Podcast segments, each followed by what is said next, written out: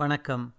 அமரர் கல்கியின் பொன்னியின் செல்வன் ஐந்தாம் பாகம் தியாக சிகரம் அறுபத்து மூன்றாம் அத்தியாயம் பினாகபாணியின் வஞ்சம். வாசிப்பது ஸ்ரீ பொன்னியின் செல்வரும் குந்தவை தேவி முதலாயினோரும் பாதாளச் சிறைக்குச் சென்று பார்த்தபோது அங்கே அவர்கள் வந்தியத்தேவனை காணவில்லை. அவனுக்கு பதிலாக வைத்தியர் மகன் பினாகபாணியை கண்டார்கள். பினாகபாணி சுவரில் இருந்த இரும்பு வளையங்களில் சேர்த்து கட்டப்பட்டிருந்தான். ஐயையோ கொலைகாரன் தப்பி ஓடிவிட்டான் பைத்தியக்காரன் தப்பி ஓடிவிட்டான் என்று கூச்சலிட்டுக் கொண்டும் இருந்தான். அவனை குந்தவை தேவிக்கும் வானதிக்கும் நன்கு நினைவிருந்தது. முதன் முதலில் வந்தியத்தேவனுக்கு துணையாக அவனையும் கோடிக்கரைக்கு அவர்கள் அனுப்பினார்கள் அல்லவா? பினாகபாணியை விடுதலை செய்ய பண்ணி விசாரித்தபோது அவன் சற்று முன் அங்கு நடந்த நிகழ்ச்சிகளை சுருக்கமாக தெரியப்படுத்தினான். தப்பி ஓடிப்போனவர்களை விரைவாகத் தொடர்ந்து பிடிக்க வேண்டும் என்றும் ஆத்திரப்பட்டான். ஆனால் அவனுடைய வரலாற்றைக் கேட்டவர்கள் அது விஷயத்தில் அவ்வளவு ஆத்திரம் கொள்ளவில்லை. வந்தியத்தேவனுடைய சாமர்த்தியத்தைப் பற்றி மனத்திற்குள் அவர்கள் மெச்சிக்கொண்டதுடன் அச்சமயம் அவன் தப்பி ஓடிப்போனதே ஒரு விதத்தில் நல்லது என்று எண்ணிக்கொண்டார்கள் மணிமேகலை தனது எண்ணத்தை வெளிப்படையாகத் தெரிவிக்கத் தொடங்கியபோது குந்தவை அவளைத் தடுத்து தங்காய் பேசாமல் இரு. இது பெரிய ராஜாங்க விஷயம். பெண் பிள்ளைகளாகிய நமக்கு அதைப் பற்றி என்ன தெரியும்? உன் மனத்தில் இருப்பதை என்னிடம் தனியாகச் சொல்லு என்றாள். எல்லாரும் பாதாளச் சிறையின் வாசலில் வந்தபோது அங்கே சேனாதிபதி பெரிய வேளாரும் வந்து சேர்ந்தார். சிறையில் ஏதோ தவறு நடந்துவிட்டது என்ற செய்தி அவர் காதுக்கு அதற்குள் எட்டியிருந்தது. நடந்தவற்றை அறிந்தபோது சேனாதிபதியும் தப்பி ஓடியவர்களை பிடிப்பதில் அவ்வளவாக பரபரப்பு காட்டவில்லை.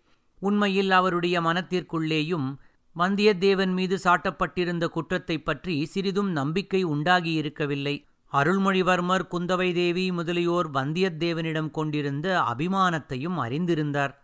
ஆகையால் கோபம் கொள்வதற்கு பதிலாக வந்தியத்தேவனுடைய கெட்டிக்காரத்தனத்தை குறிப்பிட்டுச் சிரித்தார். அந்த வானர்குல வாலிபன் ரொம்ப சாமர்த்தியசாலி. இலங்கை மாதோட்டச் சிறையிலிருந்தும் அவன் இப்படித்தான் ஒரு தடவை தந்திரமாக தப்பிச் சென்றான். என்றார். வைத்தியர் மகன் குறுக்கிட்டு ஐயா தப்பி ஓடியவர்களை தேடிப் பிடிக்க ஏற்பாடு செய்ய வேண்டாமா? என்றான். அவர்கள் எங்கே தப்பிச் சென்று விடப் போகிறார்கள்? இந்த கோட்டைக்குள்ளேதானே இருக்க வேண்டும். பார்த்து கொள்ளலாம் என்றார் சேனாதிபதி பெரியவேளார். பினாகபாணி ஆத்திரத்துடன் இல்லை இல்லை அந்த கொலைகாரனுக்கு சுருங்கப்பாதை தெரியும். அதன் வழியாக அவன் வெளியேறி போய்விடுவான் என்று அலறினான். சேனாதிபதி இதனால் கோபம் அடைந்து முட்டாளே நீ எனக்கு புத்திமதி சொல்ல முன்வந்து விட்டாயா? அவர்கள் தப்பிச் செல்வதற்கு நீதானே காரணம்? வேண்டுமென்றே அவர்களுடன் சேர்ந்து நீயே இந்த சூழ்ச்சி செய்தாயோ என்னமோ? இவனை பிடித்து மறுபடியும் பாதாள சிறையில் போடுங்கள் என்று பக்கத்தில் நின்ற வீரர்களை பார்த்து கூறினார். பினாகபாணி நடுநடுங்கிப் போனான். இல்லை ஐயா சத்தியமாக நான் அவர்களுடைய சூழ்ச்சியில் சேர்ந்தவன் அல்ல முதன் மந்திரி அனுப்பி நான் வந்தேன் என்று முறையிட்டான். பொன்னியின் செல்வர் குறுக்கிட்டு ஆமாம் இவன் முதன் மந்திரியின் ஆளல்லவா? தக்க காவலுடன் அவரிடம் அனுப்பிச் சேர்த்து விடலாம். முதன் மந்திரியே இவனுக்கு தக்க தண்டனை கொடுக்கட்டும் என்றார்.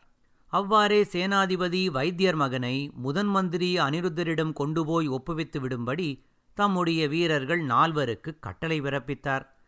முதன் மந்திரி அனிருத்தர் பினாகபாணியிடம் சிறையில் நடந்தவற்றை கேட்டு அறிந்தபோது அவரும் அவ்வளவாக பரபரப்பு காட்டவில்லை. அனிருத்தர் எந்த முக்கியமான காரியத்துக்கும் ஒரு ஆளை மட்டும் நம்பி அனுப்புவதில்லை. எங்கேயாவது ஒற்றனை அனுப்பினால் அவனை கவனித்துக் கொள்ள பின்னால் இன்னொருவனையும் அனுப்பி வைப்பது அவர் வழக்கம். அவ்வாறே இப்போதும் ஆழ்வார்க்கடியானை அனுப்பியிருந்தபடியால் அவர் கவலைப்படவில்லை. ஓடிப்போனவர்களை அவன் பிடித்து கொண்டு வருவான் அல்லது அவர்களைப் பற்றிய செய்தியாவது கொண்டு வருவான் என்று நம்பினார். ஓடிப்போனவர்கள் இருவரும் ஒரு வழியாக அகப்படாமலே ஓடிப்போய்விட்டால் பல தொல்லைகள் தீர வகை ஏற்படும் என்ற எண்ணமும் அவர் மனத்தில் இருந்தது. எனவே பினாகபாணி பாதாளச் சிறையில் நடந்தவற்றைச் சொல்லிவிட்டு ஐயா என்னுடன் நாலு ஆட்களை அனுப்பி வைத்தால் நானே அவர்களை திரும்பவும் கைப்பற்றி வருகிறேன் என்று சொன்னபோது அனிருத்தரும் அவன் பேரில் எரிந்து விழுந்தார். முட்டாளே! காரியத்தை அடியோடு கெடுத்து விட்டாய். அந்த பைத்தியக்காரனைப் பற்றி வெளியில் யாருக்குமே தெரியக்கூடாது என்று அல்லவா உன்னை அனுப்பினேன்?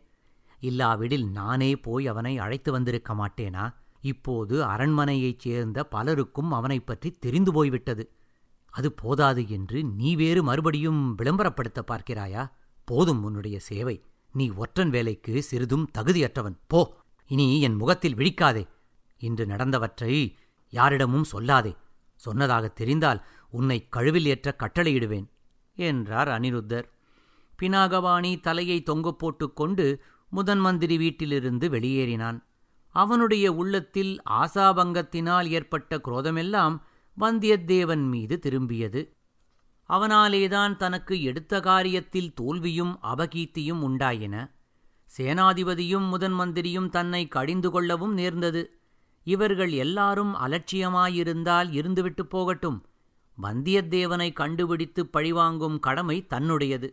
பைத்தியக்காரன் தப்பி ஓடிப்போனாலும் போகட்டும். வந்தியத்தேவனை மட்டும் விடக்கூடாது. கோடிக்கரைக்கு பிரயாணம் சென்ற நாளிலிருந்து தன்னுடைய விரோதி அவன் கடைசியாக இந்த பெரிய தீங்கை தனக்கு செய்திருக்கிறான். அவனை கண்டுபிடித்து பழிவாங்கியே தீர வேண்டும். இவ்வாறு பினாகபாணி தீர்மானித்துக் கொண்டு தஞ்சை கோட்டையை விட்டு வெளியேறினான். வந்தியத்தேவன் கோட்டைக்குள் இருக்க மாட்டான் என்றும் ரகசிய சுரங்கப்பாதை வழியாகப் போயிருப்பான் என்றும் அவன் உண்மையிலேயே நம்பினான். ஆனால் சுரங்கப்பாதை எங்கே இருக்கிறதென்றாவது அதன் வெளிவாசல் எங்கே திறக்கிறதென்றாவது அவனுக்கு தெரிந்திருக்கவில்லை. ஆயினும் கோட்டைச் சுவரில் எங்கேயோ ஓரிடத்தில் அந்த ரகசிய சுரங்கப்பாதையின் வெளிவாசற்படி இருக்கத்தான் வேண்டும். சுவர் ஓரமாகப் போய்ச் சுற்றிப் பார்த்தால் ஒருவேளை கண்டுபிடித்தாலும் கண்டுபிடிக்கலாம். ஏன்? வந்தியத்தேவனும் பைத்தியக்காரனும் வெளியில் வரும்போது கையும் மெய்யுமாக அவர்களை பிடித்தாலும் பிடித்துவிடலாம். இத்தகைய எண்ணத்தினால் பினாகபாணி தஞ்சை கோட்டையின் வெளிப்புறத்தில் மதிலை ஒட்டி ஓடிய வடவாற்றின் அக்கறை வழியாகப் போய்க் கொண்டிருந்தான்.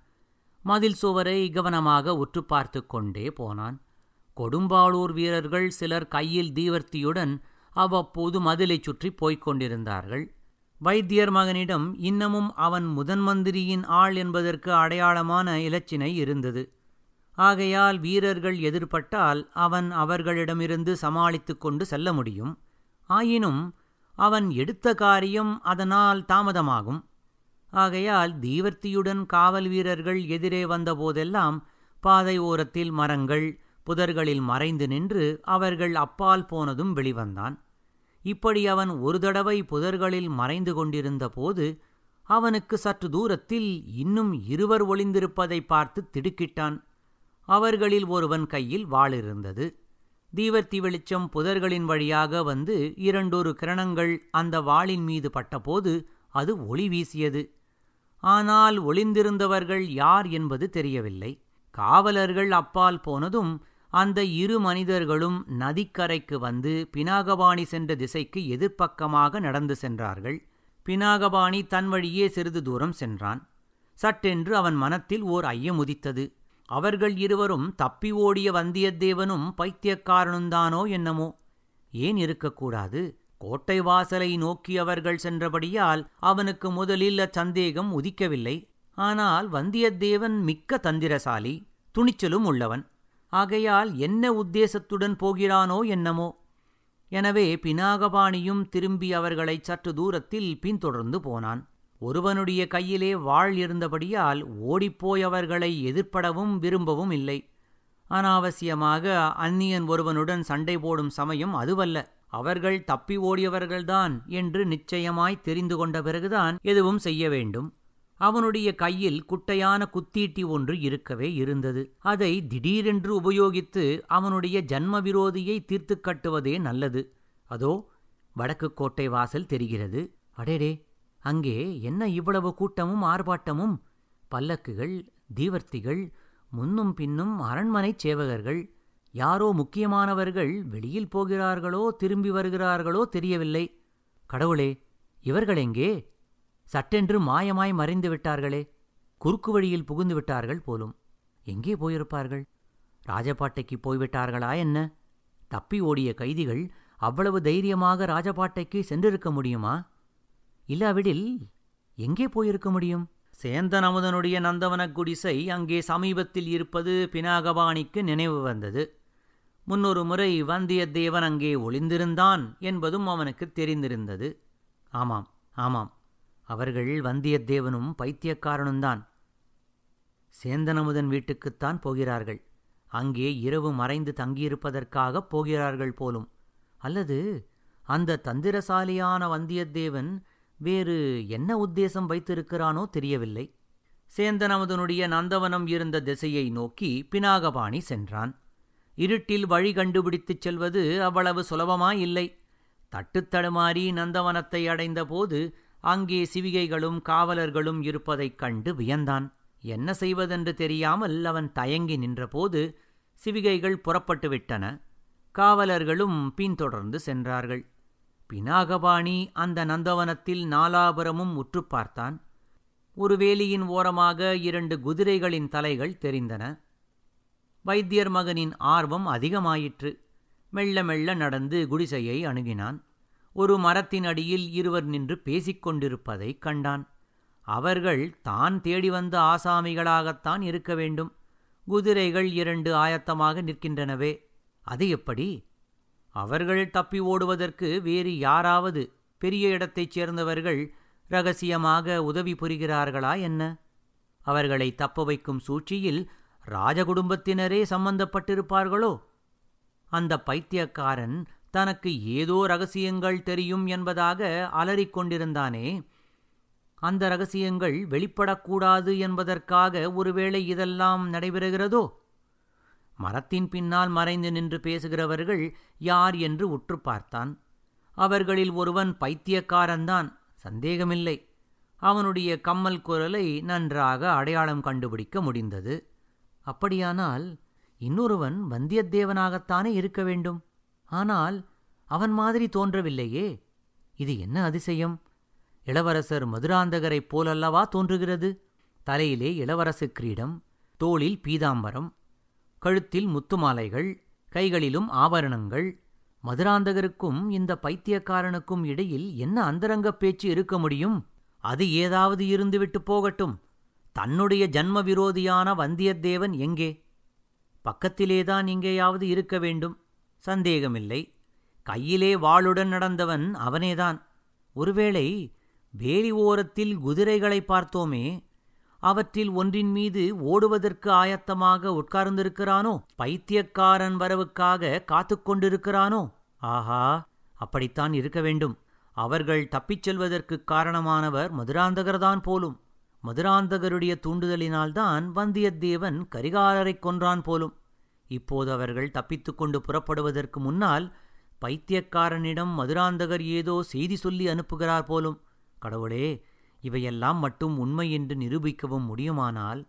இப்படியெல்லாம் பினாகபாணியின் கோணல் மூளை வேலை செய்தது. எல்லாவற்றுக்கும் குதிரைகளின் அருகில் போய் பார்ப்பது நல்லது. அங்கே ஒருவேளை வந்தியத்தேவன் தனியாக இருந்தால் தன் கையிலிருந்த குத்தீட்டியினால் ஒரு கை பார்க்கலாம். பிற்பாடு இந்த பைத்தியக்காரனை பிடித்து பயமுறுத்தி உண்மையை அறியலாம். மதுராந்தகரும் பைத்தியக்காரனும் பேசிக்கொண்டு நின்ற மரத்திற்கு நேர் எதிரே வேலிக்கு அப்பால் குதிரைகள் நின்றன. அவர்களை தாண்டிக் கொண்டு அங்கே போக முடியாது. வழியில் தாமரைக்குளம் வேறு இருந்தது. ஆகையால் குடிசைக்கு பின்புறத்தை அடைந்து அங்கே வேலியை தாண்டிப் போய் குதிரைகள் நின்ற இடத்தைச் சேர்வதுதான் நல்லது. பினாகபாணி அவ்வாறே சென்று குடிசையின் பின்புறத்தை அடைந்தபோது அவனுடைய காதில் சேந்தனமுதனின் குரலும் பூங்குழலியின் குரலும் வீழ்ந்தன. பூங்குழலியின் மீது கோடிக்கரையில் முதன் முதலாக அவளை சந்தித்த போதே பினாகபாணி மோகம் கொண்டிருந்தான். அவள் காரணமாகவே வந்தியத்தேவன் மீது அவனுடைய குரோதம் அதிகமாயிற்று. பிற்பாடு அவன் மந்தாகினியை கைப்பற்றிக் கொண்டு வரப்போன போது சேந்தனமுதனுக்கும் பூங்குழலிக்கும் ஏற்பட்டிருந்த நட்புரிமையை தெரிந்து கொண்டு மனம் புழுங்கினான். சேந்தனமுதன் மீதும் அவனுக்கு குரோதம் உண்டாகியிருந்தது. இப்போது சேந்தனமுதனும் பூங்குழலியும் மகிழ்ச்சி ததும்பிய மலர்ந்த முகங்களுடன் சல்லாபமாக பேசிக் கொண்டிருந்ததை பினாகபாணி குடிசையின் சிறு பலகனி வழியாக பார்த்தான். சேந்தனமுதன் மீது அவன் குரோதம் கொழுந்துவிட்டு எரிந்தது. இன்னும் சிறிது அருகில் சென்று அவர்களுடைய பேச்சை காது கொடுத்து கேட்டான். கல்யாணம் செய்து கொண்டு கோடிக்கரை செல்லுவது பற்றிய அவர்கள் பேச்சு அவன் காதில் விழுந்தது. கலகலவென்று அவர்கள் இருவரும் சேர்ந்து சிரித்த ஒலி அவனுடைய குரோதக்கனலை பொங்கி எழச் செய்தது. சீச்சி கடைசியில் இந்த ஊமை பூக்காரியின் மகனா பூங்குழலியை அடையப் போகிறான். அந்த எண்ணத்தை பினாகபாணியினால் சகிக்கவே முடியவில்லை. வந்தியத்தேவனையும் பைத்தியக்காரனையும் அவர்களை பிடிக்கும் உத்தேசத்தையும் அச்சமயம் அடியோடு மறந்துவிட்டான். முதலில் இந்த தேவாரம் பாடும் சேந்தனமுதனை இந்த மண்ணுலகத்திலிருந்து அனுப்பிவிட வேண்டும். மற்ற காரியங்களையெல்லாம் பிற்பாடு பார்த்து கொள்ளலாம். இவ்விதம் முடிவு செய்து பலகணிக்கு வெளியே சற்று ஓரமாக நின்று குத்தீட்டியை சேந்தனமுதன் மேல் எறிய குறிவார்த்தான். தற்செயலாக அந்த ஈட்டியையும் அதை ஏந்திய கையையும் மட்டும் பார்த்துவிட்ட பூங்குழலி வீல் என்று கூச்சலிட்டாள். உடனே சேந்தனமுதனும் பலகணி பக்கம் திரும்பி பார்த்தான். ஆஹா அவன் மார்பின் பேரில் ஈட்டியை எறிய சரியான சந்தர்ப்பம். பினாகபாணியின் கை ஈட்டியை எறிய ஓங்கிய போது பின்னால் தடதடவென்று காலடிச் சத்தம் கேட்டது. திரும்பி பார்த்தபோது ஒரு ஆள் வெகு சமீபத்தில் வந்துவிட்டான். இருளில் அவன் யார் என்று தெரியவில்லை. யாராயிருந்தாலும் சரி தன்னுடைய உத்தேசத்தை தெரிந்து கொண்டு தன்னை பிடிப்பதற்கே ஓடி வருகிறான். சேந்தனமுதன் மீது எறிவதற்கு ஓங்கிய ஈட்டியை ஓடி வந்தவன் மீது செலுத்தினான். வந்தவன் கீழே விழுந்தான். அதே சமயத்தில் இரண்டு குதிரைகள் புறப்பட்ட சப்தம் கேட்டது. அவர்கள் வந்தியத்தேவனும் பைத்தியக்காரனுமாகவே இருக்க வேண்டும். அப்படியென்றால் இருட்டில் தன்னை தடுக்க வந்து தன் ஈட்டிக்கு இலக்கானது இளவரசர் மதுராந்தகராய் இருக்கக்கூடும். இந்த எண்ணங்கள் மின்னல் வேகத்தில் பினாகபாணியின் உள்ளத்தில் தோன்றி அவனுக்கு பயங்கரத்தை உண்டாக்கின. குடிசைக்கு உள்ளே இருந்து ஆ ஐயோ என்ற குரல்கள் எழுந்தன. கதவை திறந்து கொண்டு வெளியில் யாரோ வரும் சப்தமும் கேட்டது. பினாகபாணி ஓட்டம் பிடித்தான். அங்கிருந்து தப்பி ஓடுவதுதான் அப்போது முதன்மையாக அவன் செய்ய வேண்டிய காரியம். குதிரைகள் மீது ஓடியவர்களை தொடர்ந்து போய் பிடிப்பது இரண்டாவது காரியம். தலைகால் தெரியாமல் பினாகபாணி விழுந்து அடித்து ஓடினான். சில கண நேரத்துக்கெல்லாம் பூங்குழலியும் சேந்தன் அமுதனும் விளக்குடன் வெளியில் வந்தார்கள். வந்தியத்தேவன் ஈட்டியால் குத்தப்பட்டு இரத்த வெள்ளத்தில் விழுந்து கிடப்பதைக் கண்டார்கள். அவர்கள் அடைந்த பயங்கரத்தையும் துயரத்தையும் சொல்லி முடியாது. மிக்க பரிவுடன் அவனை இருவரும் பிடித்து கொண்டு போய் குடிசைக்குள் சேர்த்தார்கள். அவன் இறந்துவிடவில்லை என்று அறிந்து சிறிது ஆறுதல் பெற்றார்கள். வாணியம்மை முன்னொரு தடவை கந்தமாறனுக்குச் செய்த பச்சிலை வைத்தியத்தை இன்று காயம்பட்ட வந்தியத்தேவனுக்கு செய்யும்படி நேர்ந்தது. இத்துடன் அறுபத்தி மூன்றாம் அத்தியாயம் பினாகபாணியின் வஞ்சம் நிறைவடைந்தது. நன்றி வணக்கம்.